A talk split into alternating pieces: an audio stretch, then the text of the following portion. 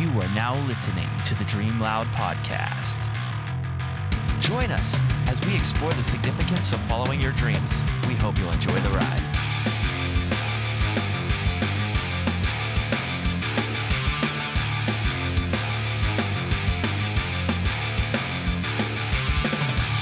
Hello, everyone, and welcome to another episode of the Dream Loud Podcast. This is part two in Canada, Saskatchewan.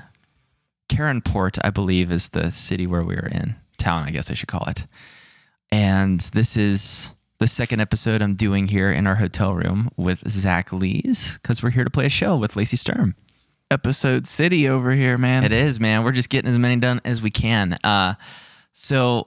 You would have heard this last week, but if you didn't check out the episode, we went through the detailed story of what happened when we went to Oslo, Norway. And man, let me tell you, it was quite an adventure. Sure was. So if you're up for hearing a ridiculous story and how it worked out in the end, please go tune into that episode. But today we figured we'd talk about uh, a little bit more musical type of things and just give some advice out there in general. So Zach asked me a question before we started the last episode, and he asked, uh, cause my recording, my mobile rig right here, I'm talking in through a microphone going into a Steinberg audio interface into my, um, my laptop computer.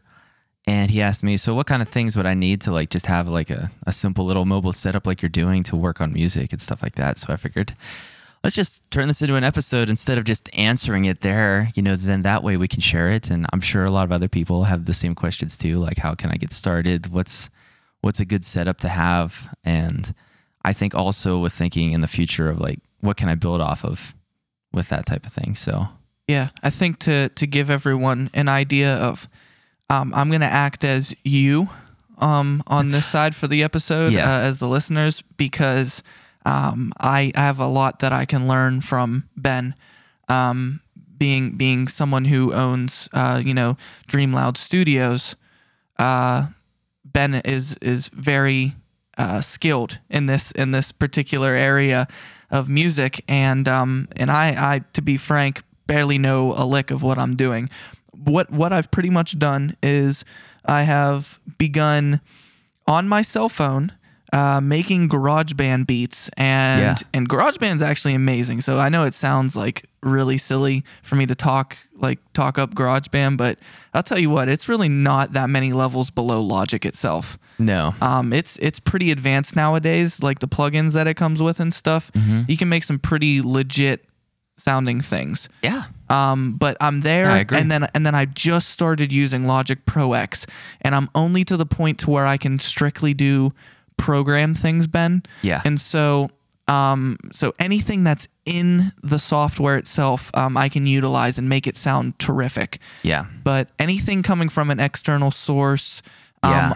any mixing and mastering, even messing with like, uh, buses and, and anything, yeah. you know, like that, um, I'm, I get really lost in the sauce just because I'm, un, I'm uneducated and I'm, I'm unexperienced. And so sure. I want to use, take where I'm at, Let let the listeners know where I am, and let it let it be known that I'm trying to get almost at least to to a level that Ben is at. Yeah. And so I'm asking questions geared that direction. Well, it sounds to me like you were probably in the same boat when I was your age, and I had just joined my old band, Big Atlantic. And the reason I got into mixing in the first place was I was, before I did mixing or recording of any sort, Uh, I was strictly just an instrumentalist, and I would write riffs all the time. And so I either had to just play them until I would be able to recall them from memory, or I was just recording them on my cell phone and just hoping that like it was good enough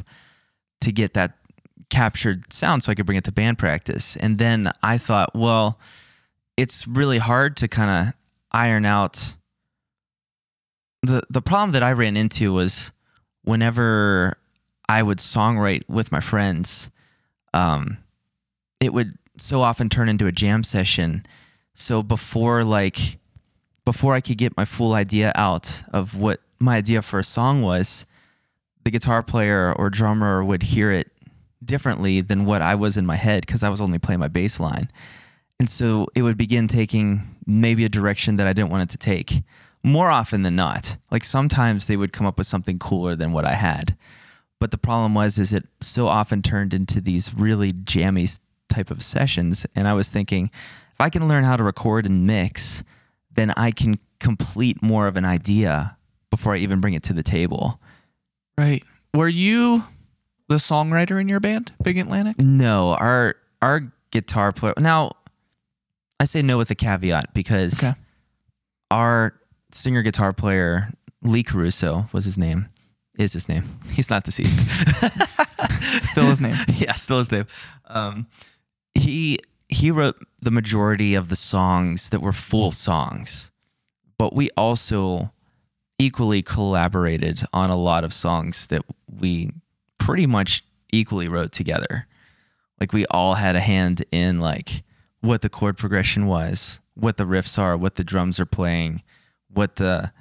maybe not so much the melodies, but what the lyrics are. Like we all really were equal contributors in that band. So the standpoint I was coming from was more that like, and I think this was the drummer in me, but when I'm songwriting, I'm kind of addicted to a lot of uh, variety. Like I want to hear, when I listen to an album, I want to hear a lot of variety in that album. Like I, I still want it to sound like the same album and the same band. Right. Same theme. Yes. But with different But with variation. different things. And one thing that annoys me a lot is because I play bass and I write music like a drummer. One thing that annoys me a lot about other musicians that I've played with is that oftentimes if a musician hasn't learned a percussive, a percussive instrument, uh, they'll fall into these rhythmic ruts. And you'll notice that they'll play the same rhythms all the time. And th- that's a probably an interesting or, or a unique thing about me is that when I was already, when I'm writing riffs, a lot of times it's just as important to me that the rhythm is cool and unique as it is the progressions that are happening. Well, we talked about that when I first joined you guys. Uh, the, my, the first episode I was with you guys for the, the first one of the new year. Yeah. Um, we talked about, you know... Uh, the thinking of the staff vertically and horizontally. Oh, yeah, we did. Mm-hmm. Vertically, you know, melodically speaking, and horizontally, rhythmically speaking. Yeah. They're and both important. They They're are both, both es- important. Essential. Yeah. So what really encouraged me to learn production a lot more was uh, I'd bring a song to the table and then like the rhythmic ideas in my head would kind of be destroyed by the rest of the band because they'd fall into their ruts and just kind of do the same things that they would always do. Including the drummer? Sometimes? Sometimes. Sometimes, yeah. Um, so my idea was, well, when I bring a song to the table, I want it to be more developed so that they can they can see what I'm feeling. And that's what really got me into production in the first place is I want to fully, some of these songs I want to fully like explore before I bring just a riff to practice. Right. And from there, like the more I got into it, the more that I just loved it and just started going with it more. But I will say that like from a, even if you don't want to be a mixing engineer, it helps to have a working knowledge of this stuff because if you want to be a producer, help somebody else write their songs or even just be a live performer, it's a great way, a medium to be able to get your ideas down and be able to, if you know some techniques on mixing or, or have like a good setup, uh, to just know really well that you can throw together and c- capture ideas, you're going to save yourself so much energy and reserve those energy resources to use on strictly the creativity. Yeah, that's a really cool aspect to think of it as, actually. And I and I didn't mean to ask you that that songwriting question as like a loaded question to, right. to bring a whole other aspect on, on how I think we can approach this conversation, because I was just thinking of it as like a music engineer slash producer standpoint. Right. But really, it comes in handy for songwriters too. And, uh, and, and so I guess I'm coming from the background of, out of the four bands that I've been in in my life, three of the bands, I wrote everything. Oh, did you? So everything. Mm-hmm. Uh, my first band, we we wrote probably a total of like twenty-six songs, mm-hmm. and none of them ever made it fully to recording. We recorded about a third of an album Yeah. And because we were all like fifteen-year-old kids, all ran out of money and time and patience. Yeah. And so just left it by the wayside, and all those songs are, the only remnants of them are on YouTube at live videos and stuff. Yeah. Um, and they weren't really written with excellence anyway, but yeah. they were complicated for our age and stuff. So it's, it was still kind of impressive. But um, then the next next two bands, you know, one was kind of like a introduction to a merger of two bands from mm-hmm. when I left my band. And, uh, you know, another group broke apart. A few members broke apart from their old band. And then, like, that was in a, a band for a little while. And then we established it into uh, it, what was to become Insult to Injury.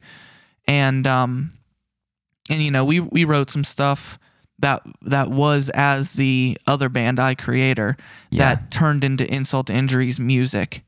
But uh, with that band, I technically wrote two full albums. Mm-hmm. Well... an E P and then a full album with with them, yeah, all, all from my material. And then the last band that I was in, Bury Thy Kingdom, uh, I, I got to give props to the vocalist Zach Dunham. He is a mastermind when it comes to composing music, and um, I, I I highly regarded myself as a as a as a metal music writer, mm-hmm. but uh, I I couldn't compare to yeah. to the to the level um, of stuff that he wrote. Um, And so everything but the lyrics were all me for the for the other three bands for the most part. And then um, Bury Thy Kingdom, uh, although Zach was more than more than definitely the, the mastermind behind it all, he tried to let us have our input. You know, the guitarists were both amazingly talented musicians, and I tried to keep up on the last album that we wrote. But to, together we we wrote one album. Uh, one E P, but as a as a band, they have a total of, I believe, three or four albums.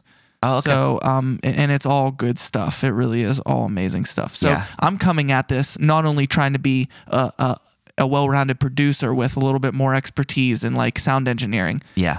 But I also am coming from it from a songwriter's perspective, although yeah. I don't do that all as much anymore. Yeah, I think that really, from the songwriter perspective, um.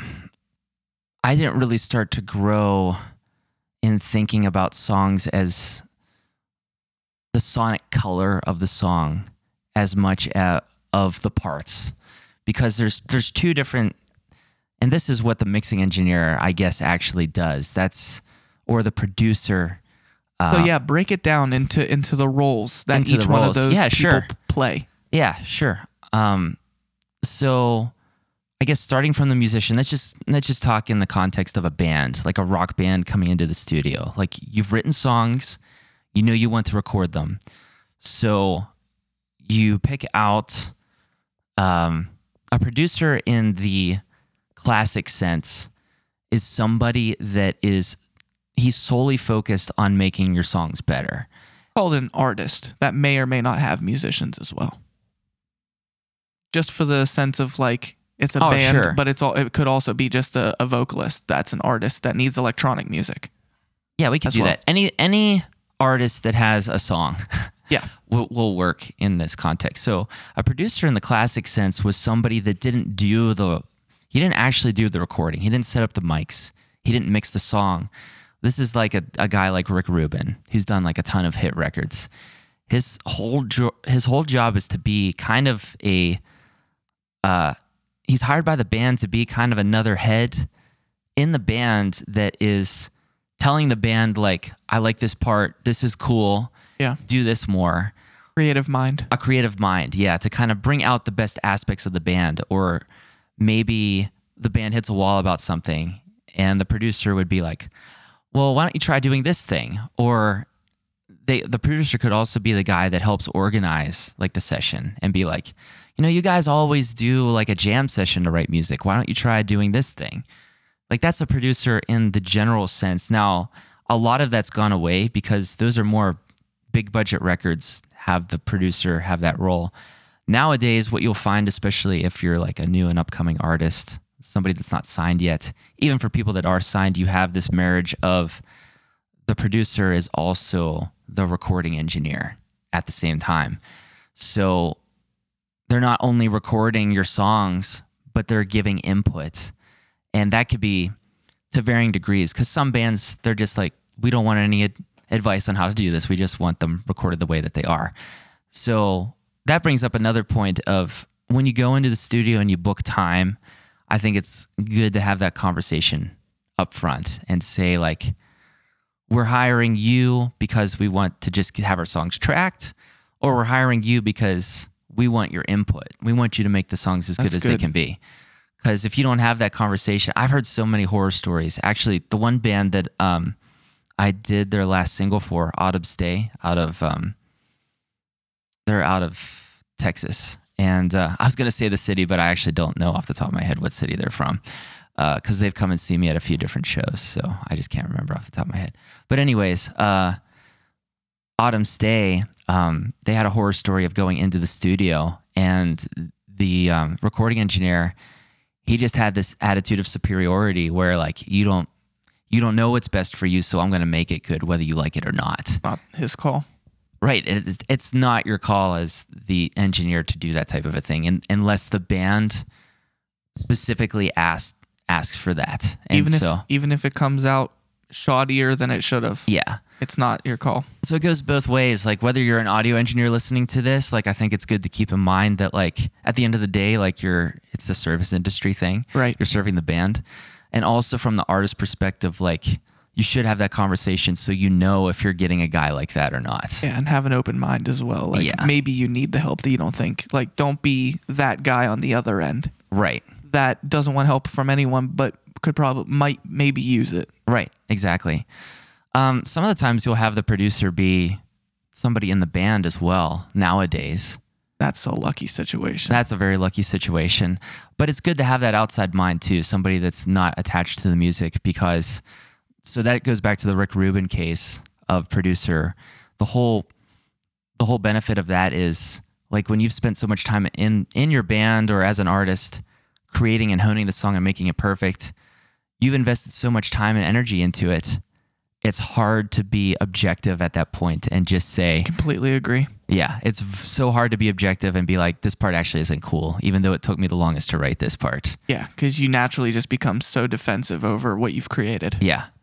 And that's also the same way why, or some same reason why somebody can ser- share something on social media and then they just get ripped apart by people that they don't have any value or understanding, like the time or energy it took to create that. All they see is objectively, I like this, I don't like this. Which is healthy though, because that's yeah, that's mm-hmm. those are the people that are going to buy your stuff or become attracted to you as an artist and are going to follow you and make you, you know, either successful or unsuccessful. Right. So that objectivity is. is crucial.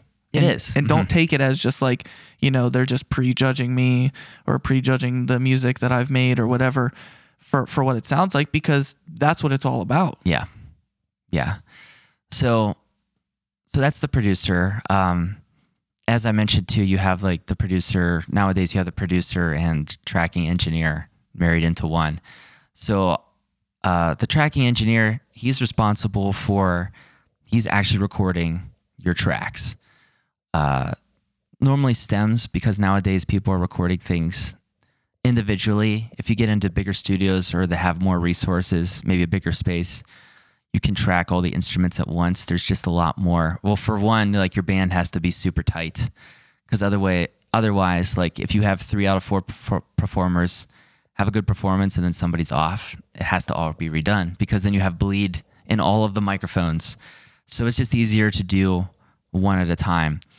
But they're responsible for twofold. One, to record all the sources and make sure that they have everything. But I think also another big proponent of the tracking engineer is they'll they let the musicians know that the part has been recorded well enough. And they yeah. can and they can t- say to somebody, stop. I can work with this. Like, don't burn yourself out doing a hundred takes, trying to make the perfect take. Also needs, also is the one that tells you to take more takes if you need to. Yes, exactly. Because they're the one with the expertise that knows. It's so hard to, to, to tell, like, if you've given your best take or, or if it's good enough. But I think having an engineer that you trust to, like, they're kind of the guy that will save you time and energy if you can, if you can really trust them. And what I mean by if you can really trust them is you should really only pick a tracking engineer And actually, all of these rules, you should only pick people that you trust and not just the cheapest people. Because like if you're only looking at it from a cost perspective, you're going to wind up being disappointed in, in the long run. And even more so, don't just pick them because they're expensive. Because right, that doesn't yeah. necessarily mean that they're the best or what you're looking for. Yeah, absolutely. So that's why like getting to know people and the conversations going into all these things are so important. So that's the tracking engineer. Um, after all the tracking's been done, you have your raw tracks. So then the next the next phase would be mixing. And the mixing phase is, and this is what I was talking about before you asked me to to break all this down. I guess I'll go through the rest of the phases and then we can hone in maybe more on some of the parts. Yeah, we'll just accentuate the points of like the roles again. Yeah. We'll revisit them just by their name. Yeah. And then, yeah. That works. So mixing is the phase where you take all of the tracks you've recorded and then you're making them through E Q and compression and other techniques. You're making them all work together and sound good as a whole and making them making them sound like the style that you're trying to emulate in a way. Now that goes also into recording. Like you can't make something that's recorded in a style that's indie rock. You can't turn that into metal. Yeah. You're you're limited as to what the raw sources are. Like you can still Uh, mold them a little bit in the mixing phase, but you can't take like a tone of a drum and turn it into something completely different. Yeah, that's after the interesting. Fact. I just want to just, I'm not sure. going to break this apart too much. I just want to just put my input that like I could have swore that the person, at least in, in nowadays standards, that had the authority over, uh, let's just keep simple terms and slang terms, the vibe of the music, mm-hmm. who who had authority over that, or at least a say-so over that, was the producer, not the mixer. That's interesting. I thought that the mixer was like the numbers guy that like, you know, made everything level-wise sound oh, great. No. Interesting. Um, yeah, that it, that's that's a good point that you bring up. Um, no, when you when you choose a mixing engineer, you're essentially choosing a sound. Because each each mixing engineer has a style that's kind of baked into what they do. Interesting. So I'm shooting to be that, not a producer. That's interesting. I didn't think about that. Well, the producer has like overlapping roles. I th- I think that um I think that the producer the producer's more trying to get the performance out of the band and giving advice on like arrangement type of things, how to make the song flow. But the mixing engineer is kind of the creative side of, and that and that's what I was getting into as far as oh. in my journey of songwriting and learning how to write a good song. I think when I first was learning bass, I was really interested in like stuff like Les Claypool, Red Hot Chili Peppers. And now that stuff does have tone and color associated with it as well, but I was more focused on the technical side of things. What are the rhythms? What are the notes? What are the melodies? And not so much thinking about, well, how am I playing the strings and how is that affecting the tone? What amp am I using? What pedals am I using to change the tone? And as I got older, probably into my post maybe college years, but post-college years, I started realizing a lot more that music is only really half, the, like the sound that you hear off of an album out of your speakers, it's really only half about like the rhythms, the notes, the melodies. And the other half is the color that all of the mics put on, that that you capture the vocal through, the mics. And the mic's placement. The mic placement, the preamps that are used, the the different saturation plug-in effects and the mixing, yeah. the EQing, all of that stuff has a huge role to play in how the final thing sounds. So I guess going back to mixing, like the mixing engineer not only is, uh, and I think this is why I gravitate towards mixing so much, is because it's pretty much equally split down the middle like an analytical and creative thing at the same time, because you need all of the analytical knowledge about like what you're doing to to fix things in the mix. Like you need to know where things lie on the frequency spectrum to fix problems and just know how to deal with audio in that way. But it's also equally about the creative and knowing I want to get this emotion out of these tracks that were recorded. So I use this compressor to add movement and energy. Oh, and I see. You see what I'm saying? So, so it is, it is a little bit more analytical than, than I, than I thought it was. Um, like a little bit more technical than I thought it was. It's not really, you don't rearrange and substitute sound at that phase, right? No.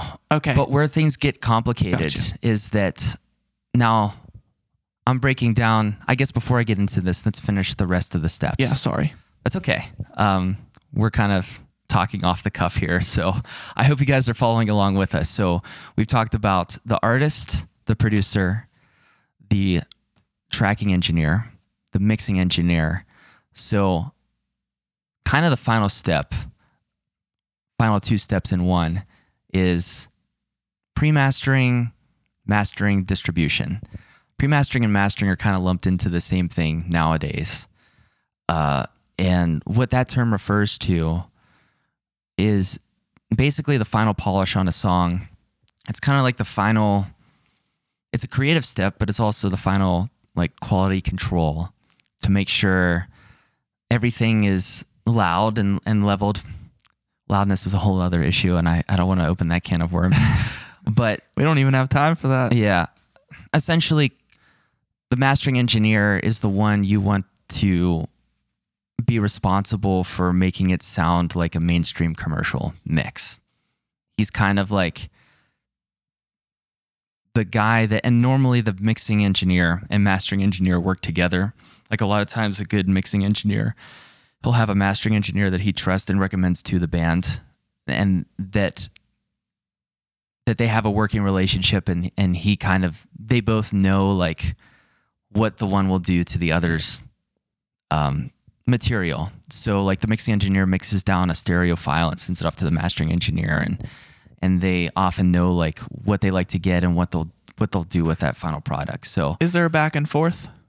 Yeah, there there will be a lot of back and forth, and you'll have less back and forth with two guys that work together a lot. And this is something I found out after the fact, because I thought that like I thought before that the mixing engineer and the mastering engineer is just something the band wants to pick. Like you pick those two independently, just whatever you think will make your music sound the best, but it doesn't always work the best that way. Because if you get a mixing engineer, let's say he mixes really hot. And what I mean by he's got like really loud R M S, like all the tracks are just like... What's R M S? Thank you. uh, R M S is a basic way, uh, it stands for root mean square. And it's basically a more complicated way of taking the average volume of tracks, which is how our ears perceive how loud something is. Our ears don't perceive loudness in uh, the peak levels. If you look at a mixer and you see where the peak is, that's not really what our ears hear. Our ears hear what the average level of that fluctuating sound is, and that's measured by R M S. So um, some mixing engineers, like one thing I like to do is I like to give myself a lot of headroom. Headroom is that extra space between where the sound level... Um, where the R M S and the peaks are below zero decibels full scale, which is the loudest you possibly can make music in the digital realm before it starts distorting and sounding terrible.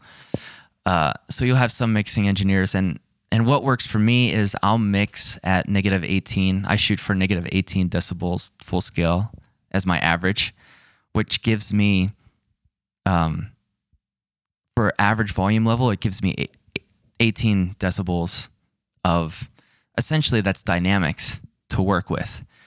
And then peaking around like negative, negative six to negative three in the mixing stage. So I've given all this headroom. If I send it off to a mastering engineer, he has all that headroom to work with. So he can further compress it and do other things with it. But if you have a mixing engineer that has pegged, pegged things at like negative five or six decibels full scale, and you send that to a mastering house, and he's like, this is so compressed, there's nothing I can do with this really.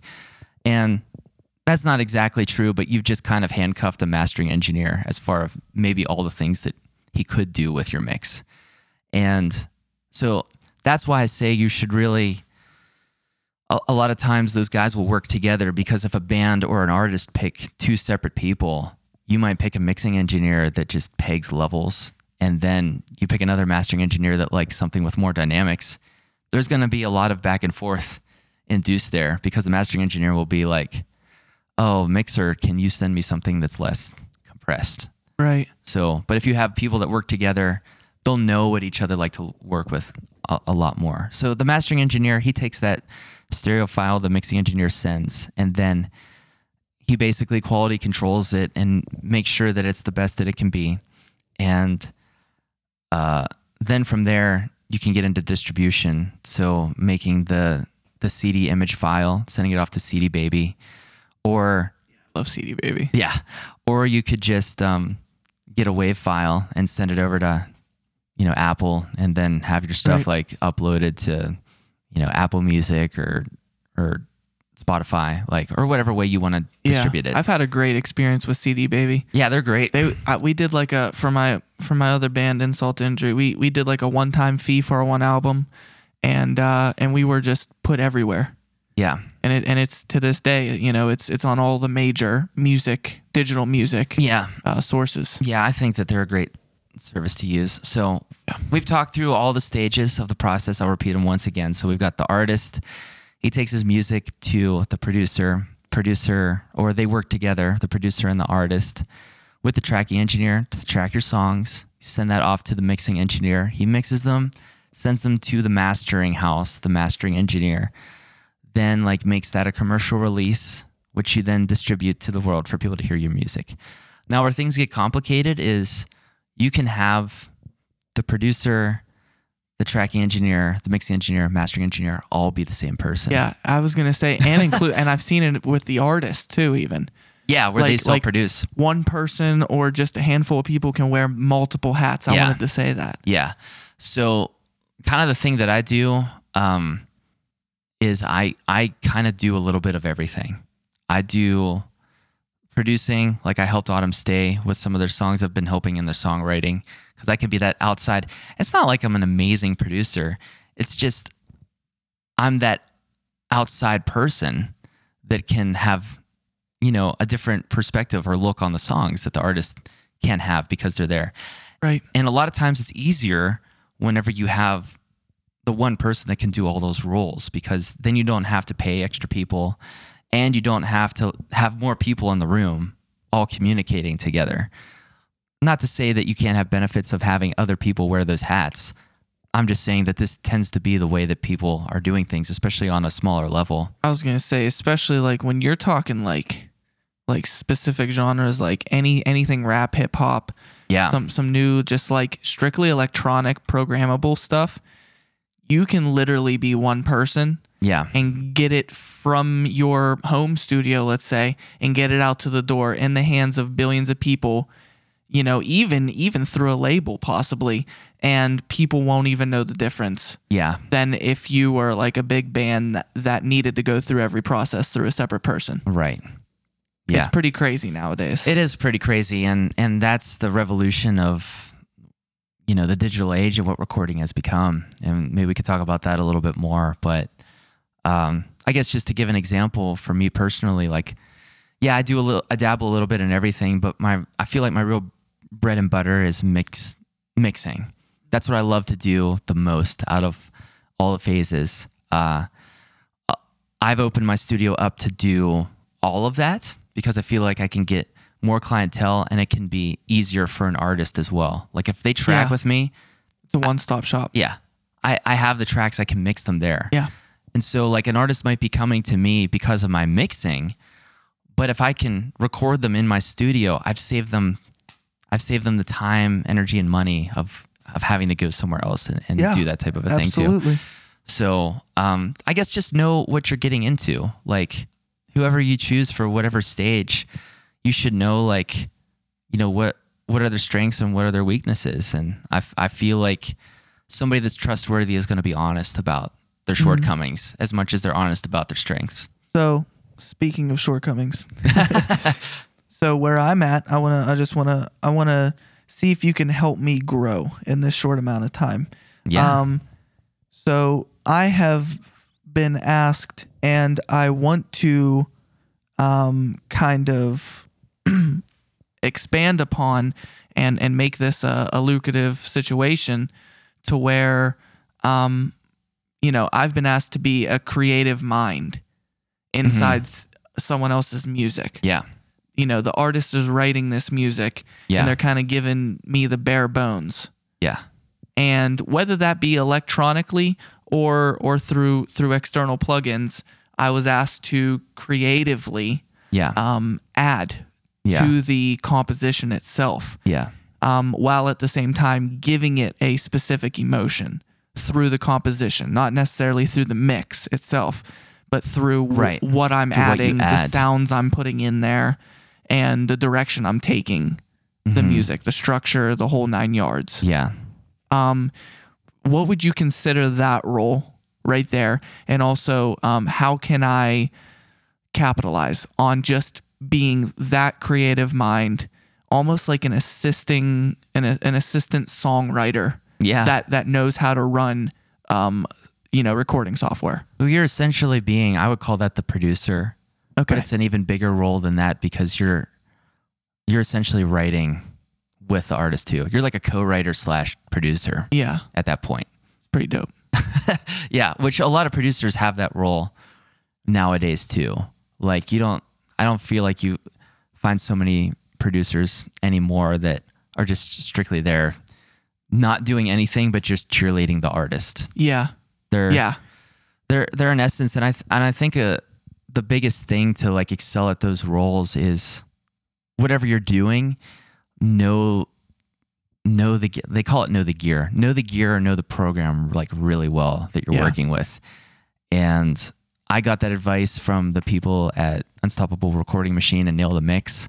So what I did was I read through, it's so boring, but I read through the whole manual of Studio One and, um, it's just amazing. Like, even though it's boring, like you learn so many things from reading that. You're like, I never knew that this could do this or this could do that. Yeah. Like it's, it's stupid, but like some, it's like such a big stereotype, but like guys just don't ask for directions or read the manual. But like, it's not just a guy thing, but it's like, I feel like it's a creative thing where you just yeah. want to, you want to get in the car and drive it. You don't want to read how to start it. Yeah. You know, you want to just have fun, but like, it's important to like read the manual because The the person that created the program or the gear, they know the operating parameters. They know where it works the best.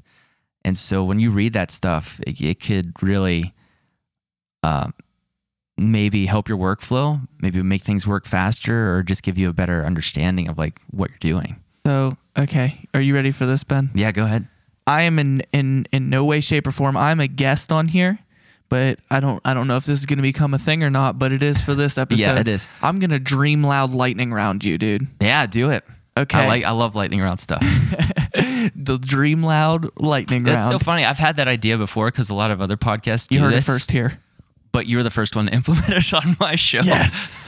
All right, dude. So just because I'm do picking it. your brain on this particular episode. Yeah. Um. Give me strong, just quickly, strong software, recording software, and software you should stay away from. Your opinion. Oh, that's a good question. Or good, yeah, good question. Uh, I always will recommend Studio One, but that's because I use it. Right. I, I think that it's got a great workflow for songwriting in particular. And I've heard, I'm not so much an electronic musician, I dabble in that, but I've heard a lot of electronic people love it. For the for the arranging features in it, it's got a lot of cool things that you can do with like MIDI and and doing like virtual instrument type of things. Good plugins. Good plugins. Good, just create creative workflow. Yeah. In in general, there. If you want just raw lifting power for editing features and stuff like that, that would be more something a tracking engineer is looking for. Somebody that's you know, he's recording a band or somebody's coming in and doing something live and you've got to go in and chop up parts a lot, edit them. Pro Tools is still the best at that. Yeah. Although I will say um, it's probably the least user-friendly of the modern D A Ws. You really have to know what you're doing. You have to know what you're doing, and it's just annoying, and I think it looks ugly. I, I, it's um, and it's a misnomer. Like, people still throw the term out that Pro Tools is industry standard. The only reason it is is because it's the oldest, and people still use it. It's kind of a good idea, I guess, if you really want to get super serious about, well, not super serious. If you want to work in somebody else's studio, or you want the ability to be able to go into a studio, most often they're going to have Pro Tools. The guy so who recorded good. every single one of my albums and all of my other bands used Pro Tools. Yeah. So, like, if you're going to get hired by a studio, or or let's say you want to book time and record and just track at a studio, because that's a possibility too. Right. More often than not, they'll have Pro Tools there. So it's okay. Good to know if you want to do that type of thing. I think Logic, Logic is great too. Cubase is great. I know a lot of people that use Cubase. Okay. Um, stuff to stay away from. They're all, I mean, they're pro- they've all got their strengths and weaknesses. How do you feel about Ableton? I don't really know too much about Ableton. I know that it's great for syncing up things live. I mean, that was the original F L Studio. For it. Uh, Fruity Loops Studio? Yes, that's right. That's what it is. I mean, I don't think it's on par with the other big heavy hitters, but right. like I know people can do stuff. And, you know, going back to your point at the beginning of the episode, uh, I'm doing a side project band called Array from the Sun with a friend that goes way back. Hopefully I'll have him on the show. He's got a great story of overcoming difficulty in his life. But Um, in the side project, our lead guitar player, uh, he's in another band called Mona Lisa Smile, and they're from Pittsburgh. They're doing, they're like pop rock type of group, and they recorded their whole album in GarageBand, and I was blown away. I forgot about GarageBand. Yeah, I was totally blown away because it sounds phenomenal, and it just shows it's not so it's not so much about the gear as it is about the I heard person. CeeLo Green used GarageBand. Did he really? Yeah. I mean, it's not as it's not as raw powerful as the other ones, but if you know what you're doing, you can right. get good results out of it. So, and it's free on a lot of platforms. That's not so much of a lightning round answer. No, but that's okay. Yeah. Um, okay, say that I'm a one one man uh, circus, and I'm a I'm I'm an independent artist, and I'm not I'm not paying anybody else. So I want to get my own. You know, I'm going to educate myself, and I just want to get my own basic setup. Or maybe I want to, I want to run, I want to turn this into like a small little uh, business or freelance gig. Yeah. And I just want to get like a like a small portable setup. What are the bare essentials that you believe that I need? And you can even n- name them by brand if you yeah. if you feel the need to. Yeah, I think I will. Um, it does depend on. At the end of the day, it depends on the clientele you're going out to try to get. Like if you're, if you want to be a hip hop producer or electronic, you need more power in the box because a lot of that stuff's more virtual. Right. If you want to go out and record, um, you want to go and record jam bands or like jazz bands. I've done this before and I will never do it again. Just because their goals are different than the things that I like to do in my studio. Yeah. Like I, I worked with this jazz band and they wanted, they wanted live mics and they wanted like individual mics on like all the instruments. And I just don't have those resources to have the quality of the type of mics that yeah. I, I wanted to buy to work on rock music. Uh, so if you want to do something like that, like, maybe you buy cheaper mics, but you have to have a lot of them to be able to cover like a wide variety or or a right. group that wants to track everything live. Like that takes a lot of uh, different inputs and stuff like that. And you have to have the capacity to be able to handle that. So um, trying to make the question short, uh, I'll say that if you're going to approach things from, I just want to get singer-songwriters and or yeah. I want to get like hip-hop people right. or electronic. So I would get, um, if you want to be mobile, get a laptop. Desktops are more powerful, but if you want to be mobile and move around, get a laptop. Um, I'm a P C guy. I like them because they're more upgradable component wise. If you want to mess with that, I built my P C. It's it sounds fancy, but it's not that hard. You just plug and play the parts that that you want. But if you want Macintosh, they make great great products. So you can you go Apple. Work through GarageBand or Logic, you have to go through Apple. Yeah. So there's that choice there. Uh, and you want for production, you want the most powerful C P U that you can afford. Is essentially that's right. Where all your power is coming from. And the more powerful it is, the more plugins and stuff that you can handle. And in every case, max out the RAM that you possibly can get. Okay. Uh, whether that's, I don't know how high they go with MacBooks now. Is it sixty-four gigabytes or thirty-two? I don't know. That's a lot. It is a lot, but I, I would you think recommend it's necessary though. It is, if, especially if, if especially electronic, because those virtual instruments, yeah. they take up a lot of C P U. Wow. And and the Good RAM. Yeah. So in every situation, max out and get the most RAM you can afford because RAM is cheap. Right. It's working memory. The C P U is the most expensive part. It's the brain. Uh, so after after you pick your computer, um, the next important thing is your audio interface. And essentially what that is, it's an external sound card. And you'll need, uh, whether you're working electronic music or recording live musicians, and and in most scenarios, unless you're only doing instrumental, you're going to have at least like a vocalist singing over top. So you need some right. audio inputs to go to go into your computer. Um, Even if you're just working with MIDI controllers, right? Not necessarily. No, no? with MIDI is MIDI is different. Okay, MIDI is a different um, recording language gotcha. That your computer can use. So. I guess just talking about what the audio interface does, um, it's an external sound card, and it will take, so let's just go from the computer. Um, it will take sounds from a computer, and this doesn't have to be recorded. It will take, like, if you're browsing the web and anything like that, it will take, now the one that we're talking into right now, it is U S B powered, and it works okay. U S B is a little bit slow nowadays. Like with Macs, they make the Lightning connections and they're very fast. So I kind of want to upgrade and get a Lightning connection because they're really good. But U S B works in most scenarios too. Um, but so through U S B, the sound will go out as zeros and ones. It's in digital language. And the audio converter takes that digital information and turns it into audio and sends it out to either headphones that we're listening on to now or speaker monitors. Right. Uh, would you recommend both headphones and speakers? I would recommend, now if you're mobile, sometimes speakers are the only way that you can go. Okay. I definitely recommend, um, if you're mixing, I recommend monitors because you hear music differently when it's traveling through air. That depends on the room too, right? Uh, there's, yeah, there's a lot of yeah. things to unpack there. But let's just assume that you place yourself in a good... in a good musically. Even if it's not a treated room, like I still think it's of benefit to use okay. monitors.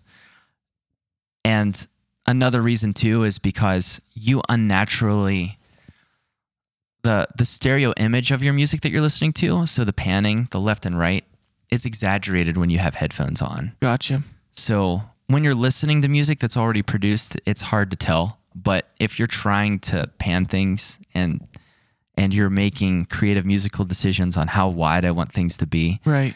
The stereo image is uh, things that are in the sides. So let's say extremely panned guitars, like rhythm guitars on the left and right. On headphones, they sound louder than they actually are. Gotcha. They're they're pointing right into your eardrums. Yeah. So your center image, those are things like kick, snare, bass, vocals. They're right down the middle. Yeah. They sound quieter than they actually are because things in the side fields are exaggerated with headphones. Interesting. But if you listen through monitors that are set up in a nice triangular setup that they should be, like your head should be one point of an equilateral triangle and the speaker, um, the speaker, the speakers themselves or the monitors should be the other points at the yeah, ends the of the triangle. The right. Yeah. yeah. When, okay. you, when you listen that way, it's a lot more natural to make those decisions. Yeah. So we've got laptop and or desktop, um, whether you do P C, Mac, um, any, you know, the recommended software he named, uh, a inter- an interface. Yeah. So what interface would you recommend? I, I recommend So I brought it up on the internet here. We can look at it. Um, this is the one I started with, the PreSonus AudioBox U S B. Uh, it has two inputs on the front that are both X L R. Um, yeah, X L R. And so you can plug a mic into that, but the cool thing about that one is it's also got the T S inputs, which are quarter inch guitar. Nice. And they can handle um, guitar signal is a different output volume than mic, but it can handle both. So you can either plug two guitars in, or you could plug two mics in and record anything that way. Oh, that's very cool. It also has, I think, on the back. Let me let me look at it real quick here. Okay, it doesn't have any other inputs. It's just those two. But that's good enough to basically capture any simple sound source that you want. Right.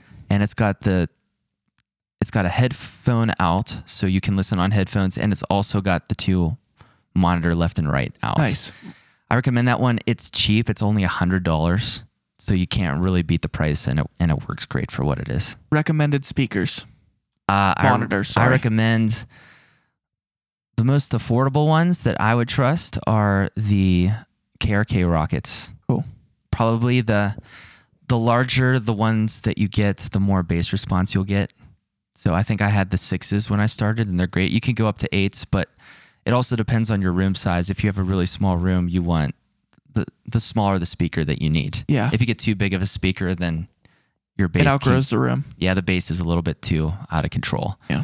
I recommend those. They're only two hundred dollars brand new per speaker, which is not that expensive. And uh, the one caveat I will say about them is they are scooped in the low mids, so it can be hard if you're making mixing decisions. If... Because they're naturally, well. yeah, because they're naturally scooped, the tendency is to like, you want to add more because you can't hear it there. And then whenever you yeah. play it on other sound sources that you know and trust, you're like, why does it sound so muddy? Yeah. And that's why, because the, the sub is overhyped. Like hip hop sounds great on it. Yeah.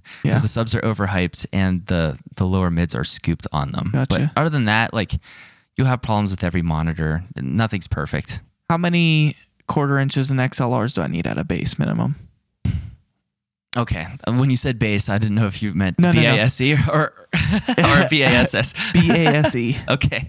Um, so for one microphone, all you need is one X L R. And uh, these monitors, I think the connections on the back, we'll take a look real quick so that you guys know.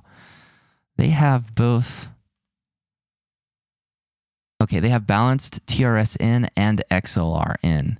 So you can either get a, the cables that I have that go out of my audio interface are T R S male to X L R male, uh, or you could get the male to male T R S. And the T R S, once again, is the quarter inch connector. So, but as far as an X L R, X L R um, male to female is what you need for a microphone. And that's what we're talking into right now. So it just depends on like, if you just want one mic to do, you know, singing or voiceovers, yeah. you only need one. Uh, if you want to capture something in stereo, uh, then you'll need two. You need two mics. All right. And just because we have to end this episode fairly soon, um, okay. let's w- let's go on onto like a mic. And oh, uh, I yeah. want you, I want I you to to recommend um, us a good one for vocals. A good one maybe to put up to speakers. Like um, for capturing like a cabinet. Is that what you mean by yeah, speakers? Yeah, maybe. I don't I don't know. Yeah, I don't even know if we should talk about that just, just yeah, for portability. Should. That's fine. Um, but just, I don't know. You can give us price points if you think you can cover it. Yeah. Or or just give us like best like best bang for your buck. Okay, that's good. I like that. Um, I would say the best vocal mic, I think... even though it's more expensive, is the Shure S M seven B. Really not expensive. And it's four hundred dollars brand new. Um, the reason why I say I think it's the best is because even though it's more expensive, it is a dynamic mic, so it's it's only picking up really the sound source that's directly in front of it. You're not getting as much room noise. The problem is with cheaper condenser mics that you can get, they're way more sensitive to um, any other room noise that you get. And it's amazing an untreated room the amount of reverberations and extra junk you get in your audio signal. So yeah. even though you might grab like a cheaper one hundred dollar condenser, you'll have to pay more money for the treatment. Right. So let's itself. not assume that like a, a room treatment and the proper shaped room yeah. is is in the budget. yeah. And I and I don't think that you necessarily need like a ton of treatment to have a great recording, but for vocals it definitely makes a huge difference. Maybe just isolate a small area for it. Yeah. Then. And honestly, you can use um you can try using blankets too and and I've cover. Heard that that's good. Yeah, you can. It it Crazy. works. It's not the best thing, but like it can help for sure. Uh so S M seven B I recommend as the best vocal mic. Um, the best all-around mic is definitely the Shure S M fifty-seven, which is what you most often see on the top of a snare drum. But it's great for, I think Michael Jackson used the S M fifty-seven to track, uh, what did he track? Billie Jean, I think. So a vocalist. Some hit song. Yeah. Michael Jackson, one of the most selling artists of all time and wealthiest, tracked through a one hundred dollar microphone, the main vocals. So like it can be done. A, a lot of, another thing to keep in mind is that there is not a one size fits all for mic. The way to think about mics is that they are in essence like paintbrushes are to a canvas. There's not like an artist that's going to say, I have this one paintbrush and it works for everything. A lot of artists, they have a variety of paintbrushes because depending on what they want and how to capture the emotion, they need, and it's the same thing with vocalists. Like each vocalist has their own sonic characteristics in their voice. So like Lacey sounds great on an S M seven B. Other vocalists don't. They need like a condenser and stuff like so, that. So starting out, at least, that's a good starting point for your, these microphones. But uh, I think I think what Ben is trying to say is he, is he encourages that uh, as you as you build yourself throughout the years, maybe just kind of collect some other microphones that are yes, highly regarded. Absolutely. But the S M seven B is the most versatile for sure because you can mic. We mic'd my bass cab with that on our Big Atlantic record and it sounded amazing. You could mic guitar cabs, vocals, drums. Awesome. They all work. Yeah. That's another dynamic mic, by the way. And then another one that I just want to throw in there, I have this microphone. It's the Rode N T one. Um, they also make an N T one A, which is a more affordable. This one I'm looking on Amazon. It's two hundred seventy brand new. The N T one is, I believe, like two or two twenty. It's also a condenser mic, and it, it sounds great. Uh, I don't particularly like it on my voice, but it. So you, you you'd use it for vocals.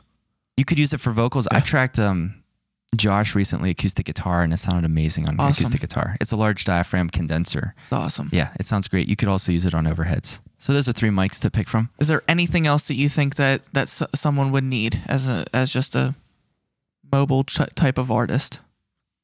Or, I'm sorry, a mobile are type of like mic- recording setup? We talking microphones?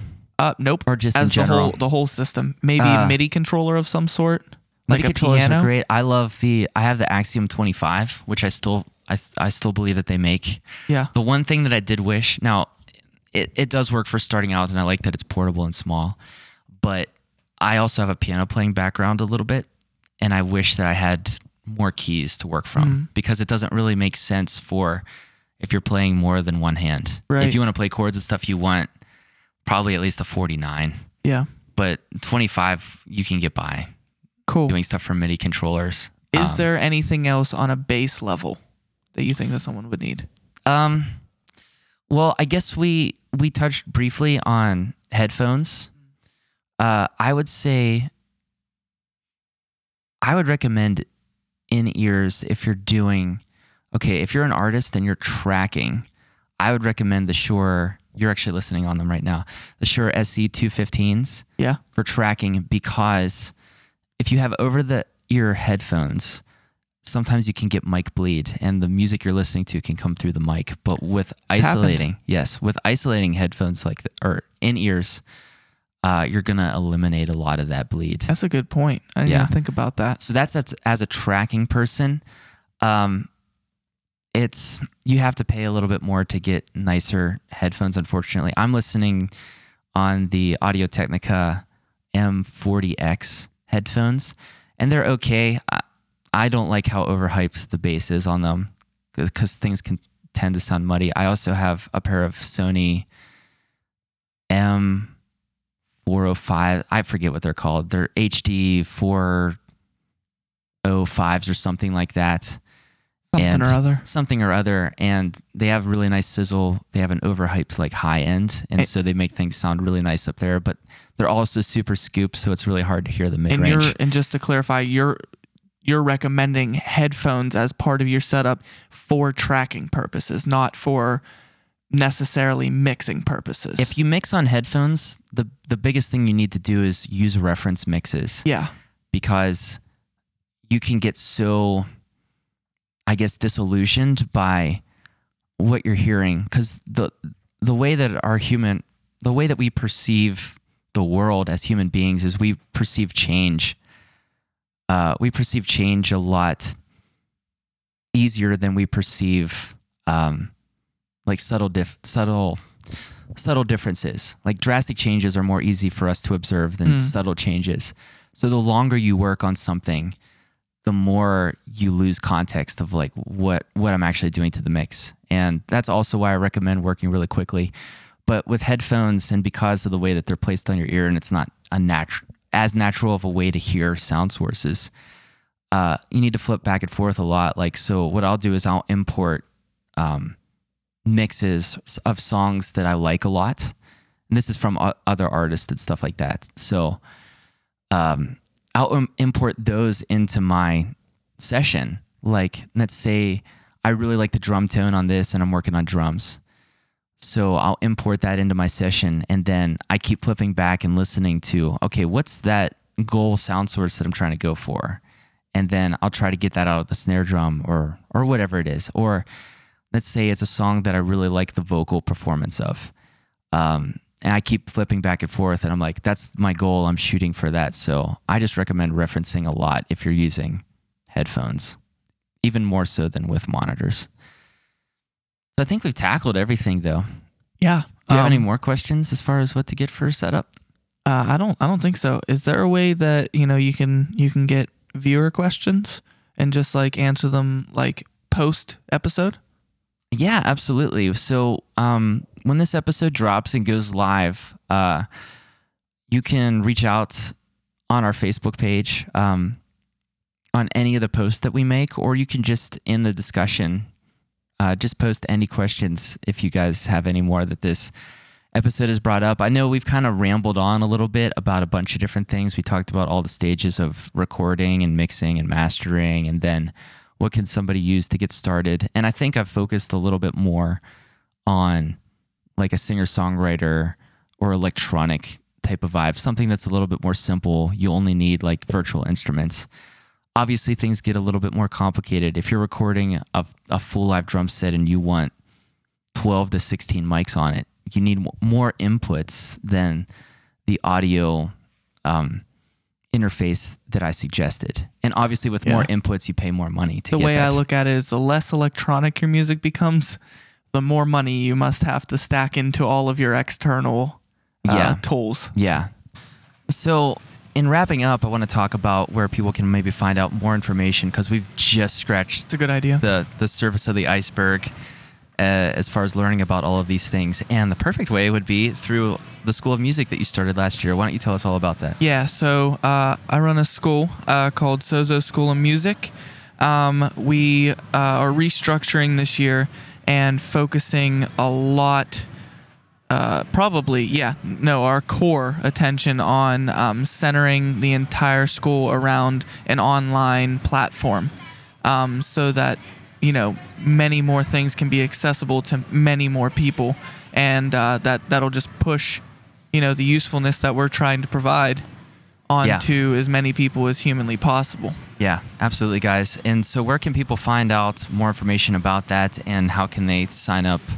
Uh, what classes do you offer, and how can they sign up if they want to? Yeah, so uh, currently we offer um, drums and percussion, uh, violin, bass, guitar, and music production. Which I'll be teaching. Yeah, it's music technology, um, which, yes...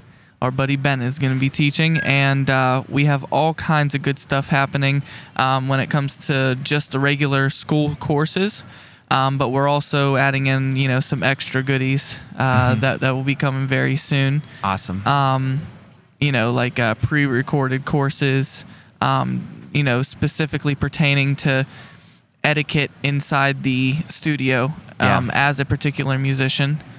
Um, I think that's great, especially the pre-recorded, because then you can learn at your own pace. Right. Yeah, that's that's the goal there, and that it, and it's a nice, a really nice compact package. Um, there's no free flow. You know, mm-hmm. It's very structured. It's very well th- thought out. It's yeah. premeditated. You know, yes. It's not on the fly as much. Um, you know, where you get the interactive side mm-hmm. of the uh, Skype courses, the Sozo Skype courses that'll mm-hmm. be coming around very soon um, with the pre-recorded courses.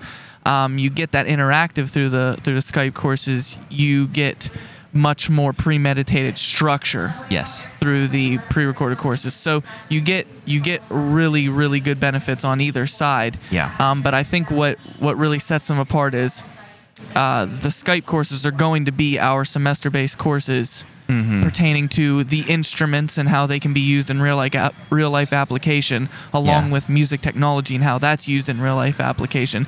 But the pre-recorded courses are being very hyper specific upon instrumentation in a studio. Gotcha. You that know, makes sense. How to tune drums, how to mic drums, how to write drum drum parts. Mm-hmm. Um, same same goes with guitar, bass, yeah, and uh, so on and so forth. And hopefully very soon we'll be adding a vocal coach awesome. and a piano instructor as well. That is uh, that's our goal. That's very exciting stuff. So where's the best place that they can go to sign up or find out this information? You can, you can reach all of that through the hub of w w w dot sozo music dot u s. S O Z O music dot u s. Awesome, Zach. Thank you so much. It was a pleasure, buddy, having you on again. Thank you, man. And I'll wrap this up, guys. I hope that we've encouraged you to dream loud. We've covered a lot here, like I've said already a couple times, but if you have any questions, don't hesitate to reach out to me or Zach on Facebook. We'd be happy to interact with you. Absolutely. Or on um, the Dream Loud podcast uh, Facebook page. Post your questions there, and we will get back to you. But I hope you guys have a killer week and that we've encouraged you to dream loud. Take care.